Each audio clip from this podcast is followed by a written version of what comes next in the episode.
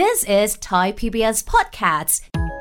สวัสดีครับสวัสดีค่ะนี่คือห้องเรียนโลกเปิดมุมมองการศึกษาจากต่างแดนผมธรณินทร์เทพวงศ์ครับวรันธรวานิชถาวรค่ะ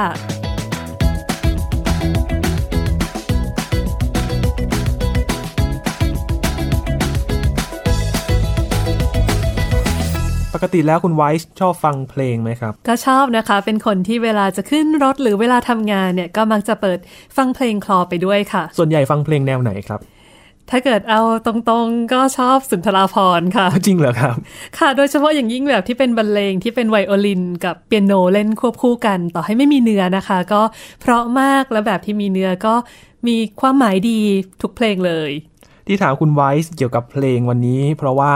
จะคุยกับนักเรียนดนตรีครับที่จะมาบอกเล่าประสบการณ์ให้เราฟังหายากมากเลยนะคะคนที่ไปเรียนต่อด้านดนตรีในต่างประเทศนะคะวันนี้คุยกับคุณมุกณัฐฐาคนขจรครับที่มีโอกาสได้ไปเรียนด้านดนตรีที่สิงคโปร์และเยอรมนีติดตามกันครับว่าเรียนดนตรีเขาเรียนอะไรกันบ้าง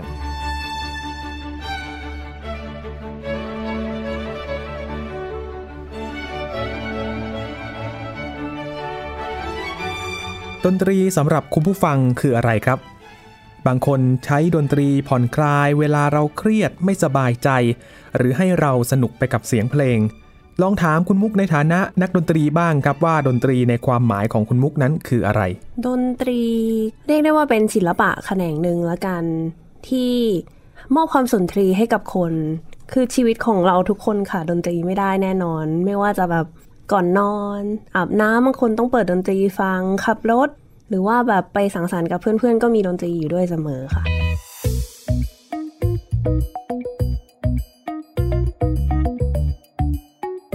ครอบครัวมุกคือเหมือนกับว่าฝั่งคุณพ่อเขาชอบดนตรีกันก็เลยเขาก็คุยกันว่าอยากให้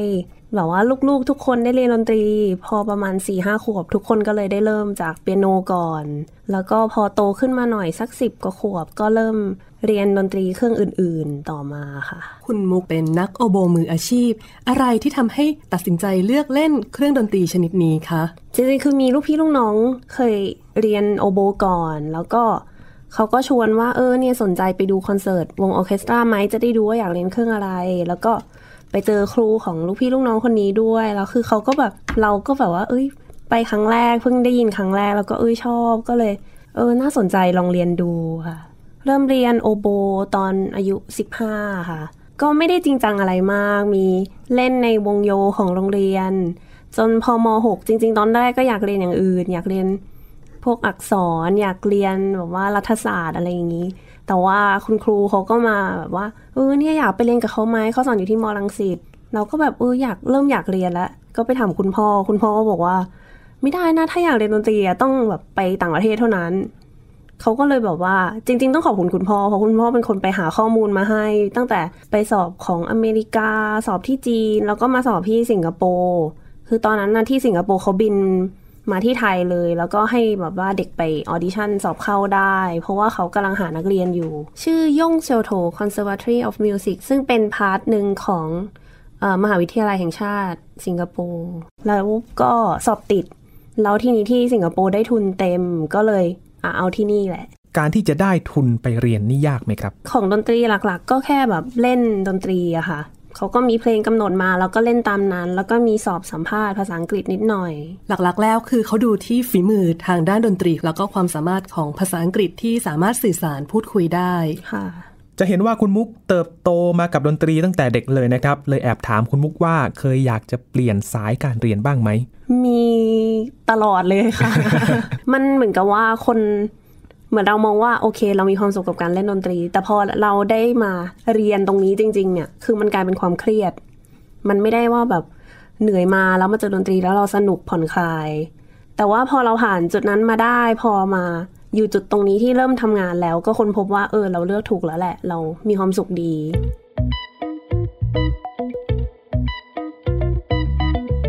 คุณผู้ฟังเคยสงสัยไหมครับว่า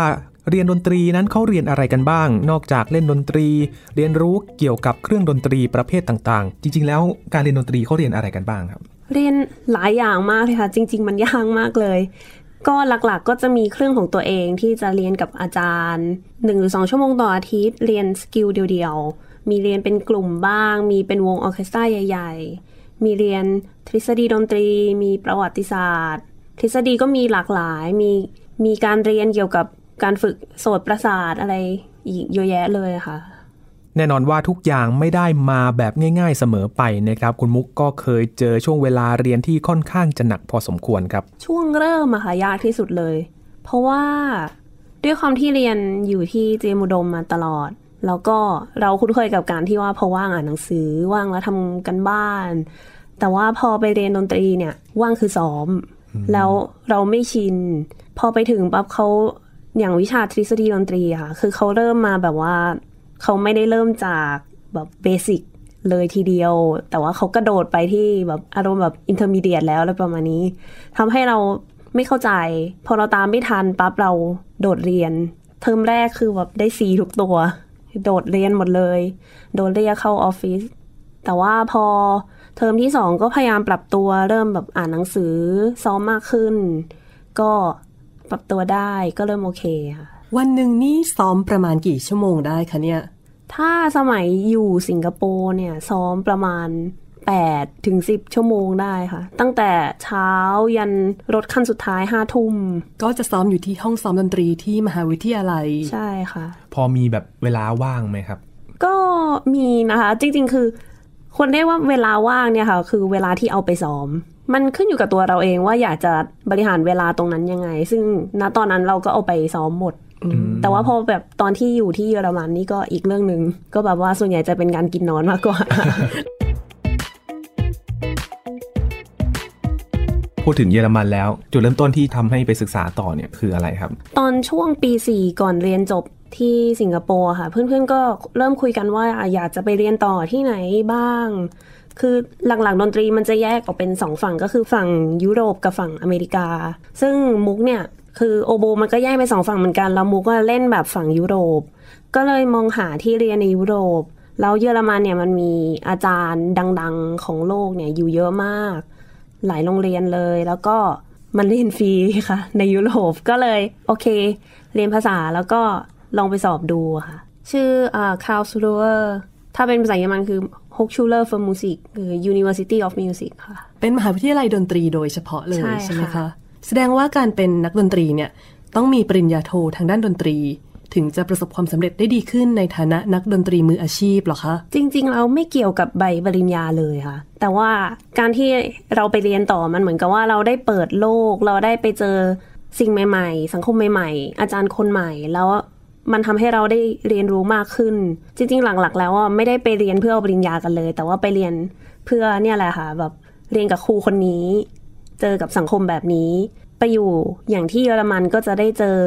วงออเคสตราระดับโลกมากมายได้ไปฟังแล้วมันก็แบบมันก็พัฒนาตัวเองไปด้วยค่ะแต่กว่าจะได้เข้าไปเรียนที่เยอรมนีสำหรับคุณมุกไม่ใช่เรื่องง่ายเลยนะครับต้องเดินทางไปสอบถึง3ครั้งมีเรื่องภาษาเข้ามาด้วยทำให้ต้องเตรียมตัวให้มากกว่าเดิมและสิ่งที่ต้องเตรียมตัวแน่นอนก็คือการเล่นดนตรีที่เยอรมันเหมือนกันเลยค่ะแค่ว่าเล่นดนตรียาวขึ้นอาจจะมีคุยนิดหน่อยแล้วก็ดูว่ามีภาษาเยอรมันหรือเปล่าสอบภาษาเยอรมันมาแล้วไหมค่ะต้องบินไปสอบที่เยอรมนีเลยเหรอคะใช่ค่ะแล้วตอนนั้นพูดภาษาเยอรมันได้ไหมคะไม่ได้ค่ะโอ้ก็แสดงว่าเรียนไปคอร์สเดียวคือพูดไม่ได้เลยคือหมายความว่าเริ่มต้นจากศูนย์เลยใช่ค่ะกูเทนทักหนึ่งคำอะไรหมดแล้วค่ะสวัสดีค่ะใช้เวลาเตรียมตัวนานไหมครับในการที่ทั้งเรื่องภาษาทั้งเรื่องการที่จะไปเรียนต่อที่นั่นจริงๆเตรียมประมาณไม่กี่เดือนค่ะที่ไปก่อนจะไปรอบแรกคือมุกไปสอบมาทั้งหมด3รอบกว่าจะติด3รอบบินไป3ครั้งบินไป3ครั้งค่ะต้องขอบคุณคุณพ่อที่ เป็นผู้อุปถัมภ์ใช่ค่ะแบบโหตัวเองนี่จะยกเลิกแบบจะแบบยอมแพ้หลายรอบแล้วแต่เขาก็แบบว่าเอาอีกรอบนึงอีกรอบนึงอะไรเงี้ยแล้วณจุดนั้นนี่คือเลือกว่าถ้าไม่ได้เยอรมนีนี่คือกลับไทยใช่ค่ะคือมันท้อมากตอนที่สอบไม่ติดคือแบบว่าโอ๊ยพอละแบบไปเห็นคนอื่นตอนที่ออกจากไทยไปสิงคโปร์ก็ว่าเขาเก่งแล้วจากสิงคโปร์ไปเยอรมันเขาเก่งกว่านั้นอีกคือเราแบบว่าเราเข้าใจผิดมาตลอดเลยว่าเฮ้ยเราเก่งแล้วนะความจริงไม่ใช่บรรยากาศ3ครั้งนี้เป็นยังไงบ้างครับต่างกันยังไงคือเราก็พอสอบมากขึ้นเรื่อยๆเราก็เริ่มเคยชินมากขึ้นแรกๆเราก็จะแบบตื่นเต้นว่าทำไมแบบเอาทุกคนไปอยู่ในห้องวอร์ม คือแบบจะมีห้องให้วอร์มอัพก่อนแต่คือทุกคนอยู่ในห้องเดียวกันแล้วเราจะได้ยินทุกคนเล่นหมดเลยเราก็จะแบบตื่นเต้นเฮ้ยทำไมเขาเล่นเพลงนี้เฮ้ยเขาเล่นเก่งจังเราก็กดดันตัวเองเข้าไปในห้องสอบเจอกรรมการหลายคนแล้วก็มีนักเรียนที่เรียนที่นั่นเขาก็มานั่งฟังก็โหตื่นเต้นควบคุมอะไรไม่ได้เลยพอเราเริ่มรู้มากขึ้นหลังๆเราก็เริ่มแบบโอเคเรารู้แล้วเราจะเจออะไรก็จะไม่ตื่นเต้นแล้วก็โอเคสนุกไปกับมันแล้วกันทำให้ดีที่สุดย้ายจากฝั่งเอเชียไปเรียนฝั่งยุโรปก็อยากรู้ครับว่าสังคมการเรียนที่นั่นแตกต่างจากในเอเชียอย่างไรบ้างครับคนจะชอบคิดว่าคนเยอรมันจะเคร่งเครียดแบบว่าดูแบบไม่ค่อยรับแขกแต่ความจริงคือพอไปเรียนแล้วมีความสุขมากเลยค่ะคือมันเป็นสังคมที่ไม่เหมือนสังคมในเอเชียคือตอนที่เรียนที่สิงคโปร์เนี่ยมันจะเป็นสังคมที่เต็มไปด้วยคนจีนแล้วก็จะแข่งขันกันสูงมากเวลาเรียนนี่คือทุกคนต้องแย่งกันตอบแต่พอไปอยู่เยอรมันนี่มันจะชิลคือแล้วเพื่อนก็จะแบบว่าช่วยกันตลอดแบบคนนึงเรียนอยู่อีกคนนึงเข้ามานั่งฟังก็ได้ยิ่งถ้าเป็นแบบคลาสพวกเลคเชอร์อะไรเงี้ยค่ะไม่เข้าเลยก็ได้นะแบบว่าทั้งเทอมแต่ว่าคุณแค่มาสอบก็พอสอบได้ก็โอเคอยู่บ้านหนังสือเองแล้วกิจกรรมได้ทำอะไรบ้างไหมคะระหว่างที่เรียนอยู่ที่เยอรมนีก็ถ้าในตัวมหาลัยเลยเนี่ยเหมือนเป็นหัวหน้าชั้นเรียนอะไรประมาณนั้นนะคะก็คือช่วยจัดการพวกตารางเรียนแล้วก็เล็กๆน้อยๆในคลาสโอโบแล้วก็จะมีกิจกรรมข้างนอกก็คือทำงานกับสมาคมนักเรียนไทยในสหพันธ์สาธารณรัฐเยอรมนีในพระบรมราชูปถัมภ์ค่ะเห็นว่ามีหน้าที่อีกหน้าที่หนึ่งด้วยเป็นนายกสมาคมนักเรียนไทยในเยอรมนีใช่ค่ะเป็นอดีตท่านนายกเลย ทำไมถึงได้ตัดสินใจแบบลงสมัครเลือกตั้งใช่ไหมคะในการที่จะเป็นได้ทุกวันนี้ก็ยังบอกว่าตอนนั้นทำไมถึงตัดสินใจไปนะอะไรเงี้ยยังไม่ค่อยมั่นใจแต่ว่า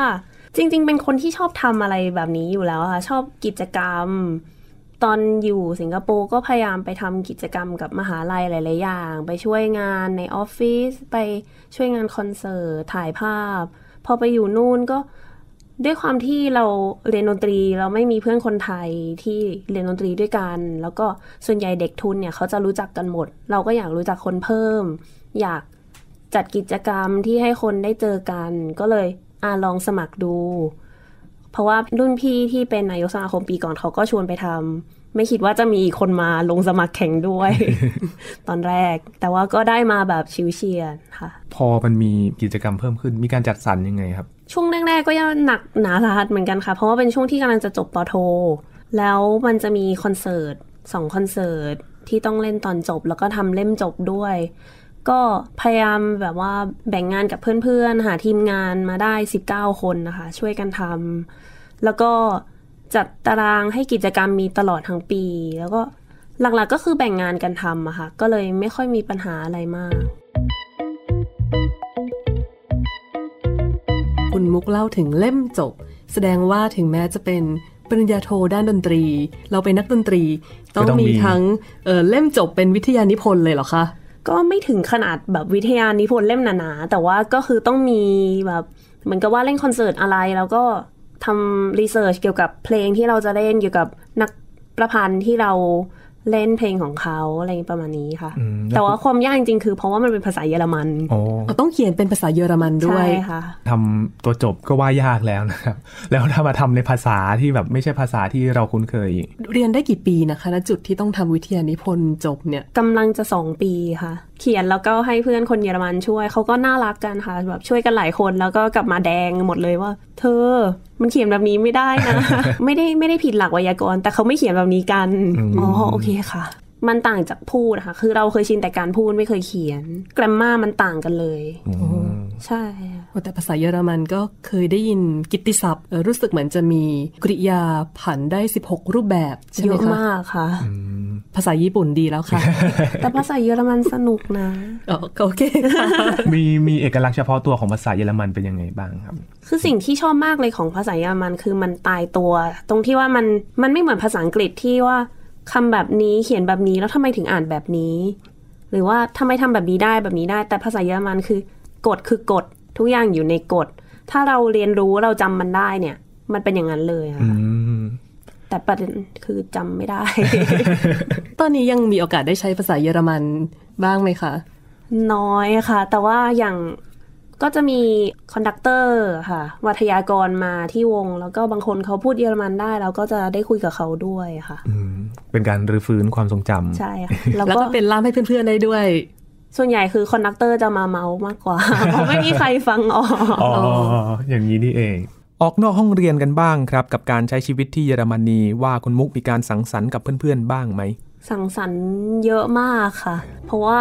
อย่างที่ทราบกันแล้วว่าเยอรมันนี่ขึ้นชื่อมากคือเรื่องเบียร์ก็เบียร์อร่อยไส้กรอกอร่อยใช่ค่ะข้างบ้านเป็นร้านเบียร์ที่แบบดีที่สุดในเมืองแล้วเพื่อนๆก็จะไปอ๋อก็คือเลือกบ้านจากร้านเบียร์หรือเปล่าคะอุ๊ยไม่แน่ใจ เขาเรียกว่าเป็นพรหมลิขิตละกัน ไปมีทริปอะไรกันไหมครับมีเยอะมากเลยค่ะยิ่งตอนช่วงก่อนจบนี่โอ้โหเที่ยวจนเหรอคุณพ่อบอกว่าโอ้โหดูบัญชีแล้วเครียดเลยค่ะ ทัวร์ยุโรปครบทุกประเทศแล้วหรือยังคะนี่ยังไม่ครบค่ะเพราะว่าก็เยอะเหลือเกินแต่ว่าสนุกค่ะแบบว่าคือเป็นคนที่ชอบไปเพื่อแบบว่าได้เห็นว่าเขาใช้ชีวิตยังไงมากกว่าที่จะไปดูว่าเมืองเหมือนกับว่าไปปารีสแล้วคนจะไปดูหอไอเฟลไปดูอะไรอย่างเงี้ยค่ะจะชอบเป็นไปดูวิธีการใช้ชีวิตมากกว่าสิ่งหนึ่งที่น่าจะเป็นความใฝ่ฝันของนักดนตรีก็คือการได้ไปร่วมเล่นกับวงออร์เคสตรานะครับคุณมุกก็ได้มีโอกาสไปร่วมเล่นกับวงระดับโลกด้วยครับเคยไปเล่นกับวงของวง Baden-Baden Philharmonic ซึ่งเป็นวงคือที่เยอรมันเขาจะแบ่งเกรดวงออร์เคสตราด้วยเป็น A B C D ค่ะคือวงนี้คือเป็นวงเกรด B ซึ่งถือว่าสูงมากและวงเกรด A นี่ต้องระดับแบบวงเบอร์ลินซึ่งไม่ใช่ว่าใครก็ไปเล่นได้แล้วเป็นการเล่นครั้งแรกเลยที่เราได้ไปเล่นกับวงแบบนี้แล้วก็แบบนักโอโบที่เล่นกับเราอะค่ะที่ตามเราไปเล่นเขาก็บอกว่าเนี่ยแบบเคยมีอยู่ครั้งนึงนะมีคนนึงมาเล่นอะวันหนึ่งวันซ้อมแล้ววันตอนเย็นวันนั้นอะคอนดักเตอร์ก็โทรไปบอกว่าพรุ่งนี้คุณไม่ต้องมาแล้วนะอุ้ยเราก็แบบกลัวมากเลยแบบซ้อมใหญ่เลยแล้วพอไปเล่นจริงๆอะก็แบบอ๋อโอเคไม่มีปัญหาเพราะเราเต็มตัวมาดีแต่ว่าบรรยากาศมันเครียดมากเลยอะค่ะแบบอาจจะเป็นแค่เราก็ได้นะที่เครียดไปเองแต่ว่า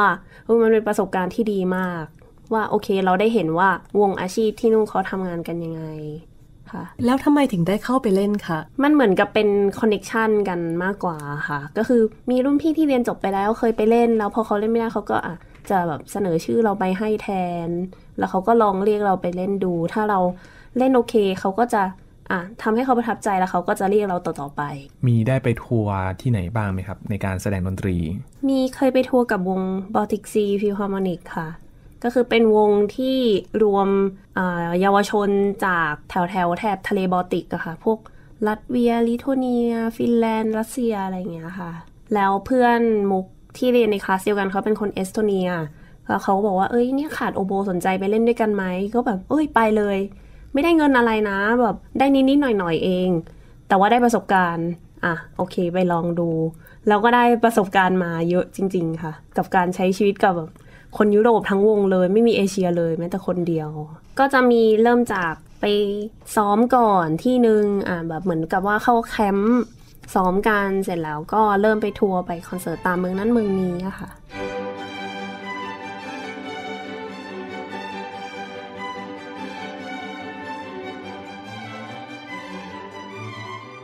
ใช้ชีวิตมาทั้งสิงคโปร์แล้วก็เยอรมนีนะครับอยากรู้ว่าคุณมุกมีความประทับใจอะไรบ้างในการใช้ชีวิตทั้งสองประเทศนี้ครับสิ่งที่ประทับใจมากๆก็คงจะเป็นการได้เจอคน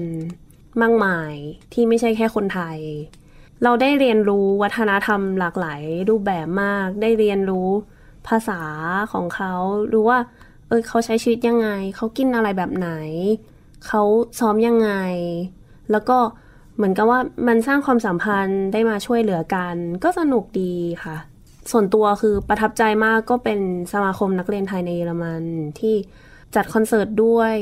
มีจัดงานทอล์คคล้ายๆเท็ดทอล์คอย่างนั้นนะคะมีจัดงานกีฬาจัดงานประชุมแรลลี่คือจัดกิจกรรมไว้เยอะมากแล้วเราได้เห็นฟีดแบ็กจากคนที่มาร่วมงานได้เห็นคนได้มารู้จักกันสนิทกันแล้วมันคือความประทับใจว่า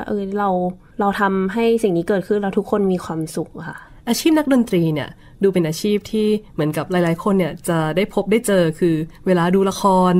แล้วหลังจากนั้นจะทำงานหางานยังไงเป็นเรื่องที่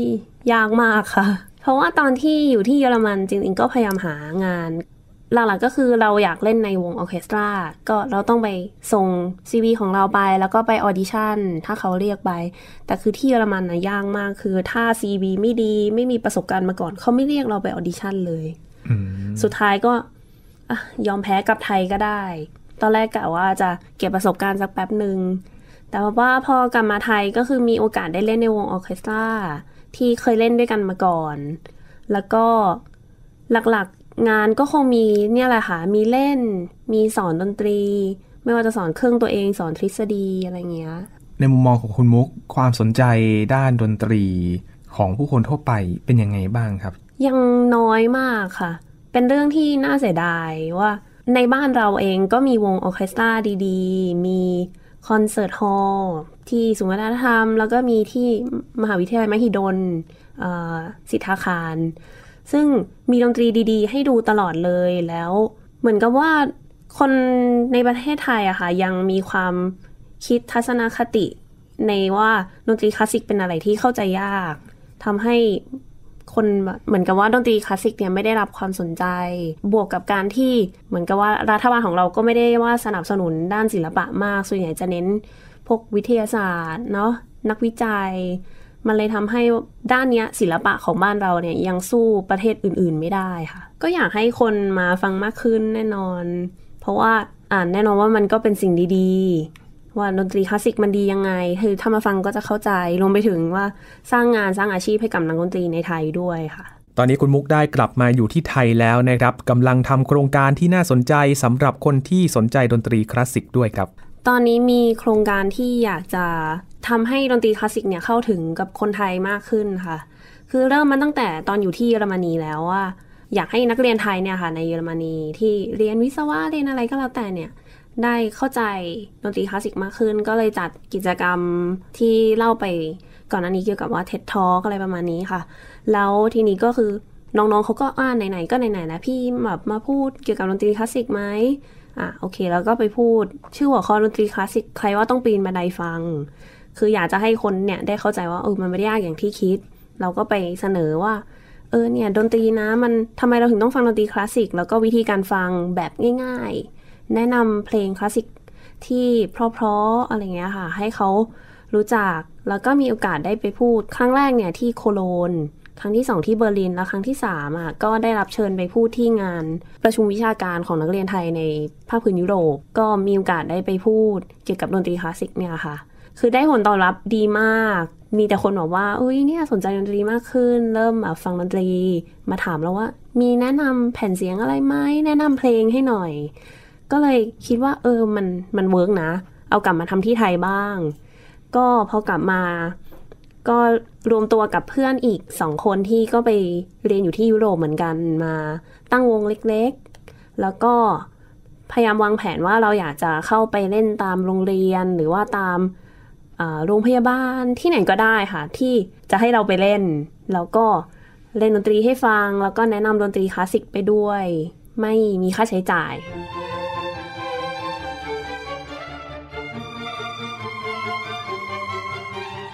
และถ้าหากคุณผู้ฟังสนใจอยากจะหันมาฟังดนตรีคลาสสิกบ้างมีวิธีการฟังเพลงแบบง่ายๆจากคุณมุกด้วยครับอันนี้เป็นสิ่งที่มุกคิดขึ้นมาแล้วกันนะคะว่าแบบว่ามุกมองว่าเนี่ยคือวิธีที่ง่ายที่สุดคือมีแค่4อย่างที่เราต้องมองหาระหว่างฟังเพลงคือสีลองฟังเพลงแล้วแบบว่าเพลงนี้มันเป็นสีอะไรแบบว่าสีชมพูสีฟ้าสีหรือว่ามันแบบเทาหม่นมีเรื่องราวคร่าวๆว่าแบบมันเป็นเรื่องของคนรักกันหรือเป็นเรื่องความเศร้ามีเหตุการณ์อย่างที่3เหตุการณ์ว่าเหตุการณ์นั้นตอนนั้นเลยมุกเคยเปิดเพลงแล้วก็มีน้องบอกว่าเนี่ยมันเป็นเรื่องราวของคนรักจากกันสีเทาๆเหตุการณ์ก็คือเป็นฉากที่คนรักแบบลากกระเป๋าเดินแยกกันคนละทางไปที่สนามบินเห็นเป็นฉากๆอย่างนั้นเลยใช่ค่ะอย่างที่4ก็คือเนี่ยแหละอารมณ์ว่าอารมณ์ตอนนั้นมันเศร้านะมันต้องแบบจากลากันมันแบบมันโหยหากันค่ะ4อย่าง4อารมณ์เรื่องราวเหตุการณ์แล้วมันจะทำให้เราแบบว่าเรามองเห็นภาพเราเข้าใจเราอินไปกับดนตรีคลาสสิกไม่ต่างกับการดูหนังเลยค่ะ คือที่มามันต้องมีแรงบันดาลใจในการแต่งเพลงมันก็แฝงเรื่องราวอยู่ในเพลงนั้นด้วยใช่ค่ะบางเพลงก็ไม่มีค่ะเป็นดนตรีล้วนๆเลยแต่ว่าเราสามารถสร้างตรงนี้ขึ้นมาเองได้ถ้าใครเคยไปดูการแสดงดนตรีเราคงจะเพลินไปกับเพลงนะครับลองถามความรู้สึกของนักดนตรีบนเวทีบ้างว่ารู้สึกยังไงบ้างตอนที่กำลังเล่นดนตรีต่อหน้าคนดูคือมันขึ้นอยู่กับเราแต่เพลงด้วยค่ะว่าเพลงนี้สไตล์มันเป็นยังไงแล้วเราก็คือตอนเราเล่นเนี่ยคือเราก็จะแบบว่าเหมือนกับ into the music คือเราแบบว่าเฮ้ยแบบอินกับเพลงมากแล้วเราก็พยายามเต็มที่ที่จะสื่อสารความเข้าใจของเราออกไปให้กับคนฟังได้เข้าใจว่าโอเคเราพยายามจะ convince คุณอย่างนี้นะค่ะอยากให้เขาได้ enjoy กับสิ่งที่เราเล่นบางทีคนฟังอาจจะไม่รู้ว่าหลายๆครั้งคนเล่นเองก็แบบว่าหูตื่นเต้นเครียดมากบนเวทีตื่นเต้นเลยใช่ไหมใช่ทุกสายตาจับจ้องไปที่คุณสำหรับใครที่สนใจเรียนด้านดนตรีคุณมุกได้ฝากกำลังใจสำหรับคนที่กำลังมีเป้าหมายในการเรียนต่างประเทศด้วยครับเข้าใจว่ามันยากกับการเล่นการซ้อมแต่ว่าก็อยากให้ทำเต็มที่ถ้าเราอยากไปต่างประเทศเราอยากไปยุโรปเนี่ยไปเลยอย่าแบบมัวแต่คิดว่าเฮ้ยเราทำไม่ได้หรอกเราต้องไปลุยตรงนั้นไปอยู่ตรงนั้นพยายามไปให้ถึงตรงนั้นให้ได้ค่ะแล้วก็เดี๋ยวแบบความฝันมันจะเป็นจริงสักวันหนึ่งอะค่ะถ้ามัวแต่คิดว่าทำไม่ได้มันก็จะทำไม่ได้จะบอกว่าการเรียนดนตรีก็ไม่ใช่เรื่องง่ายเลยนะครับคุณไว้ทำให้เรารู้นะครับว่าจริงๆแล้วเรียนดนตรีไม่ใช่แค่เล่นเท่านั้นมีทั้งทฤษฎีทั้งทำวิจัยเหมือนกันแล้วก็ต้องเรียนอะไรมากมายแล้วก็ต้องซ้อมหนักด้วยนะครับค่ะก็นับว่าเป็นปริญญาอีกแขนงหนึ่งที่พูดได้เลยนะคะว่าแลกมาด้วยน้ำตาและหยาดเหงื่อของจริงเลยนะคะจากมุมมองของคุณมุกได้เห็นถึงความตั้งใจทั้งการฝึกซ้อมการเดินทางไปสอบที่เยอรมนีการปรับตัวเรื่องภาษาและความตั้งใจที่จะเล่าเรื่องดนตรีคลาสสิกให้กับคนที่สนใจให้เข้าใจได้ง่ายขึ้นยังมีอีกหลายมุมมองการศึกษาจากต่างแดนให้คุณติดตามได้ที่นี่กับห้องเรียนโลกผมธรณินทร์เทพวงศ์ครับวรันทร์ วานิชถาวรค่ะสวัสดีครับสวัสดีค่ะ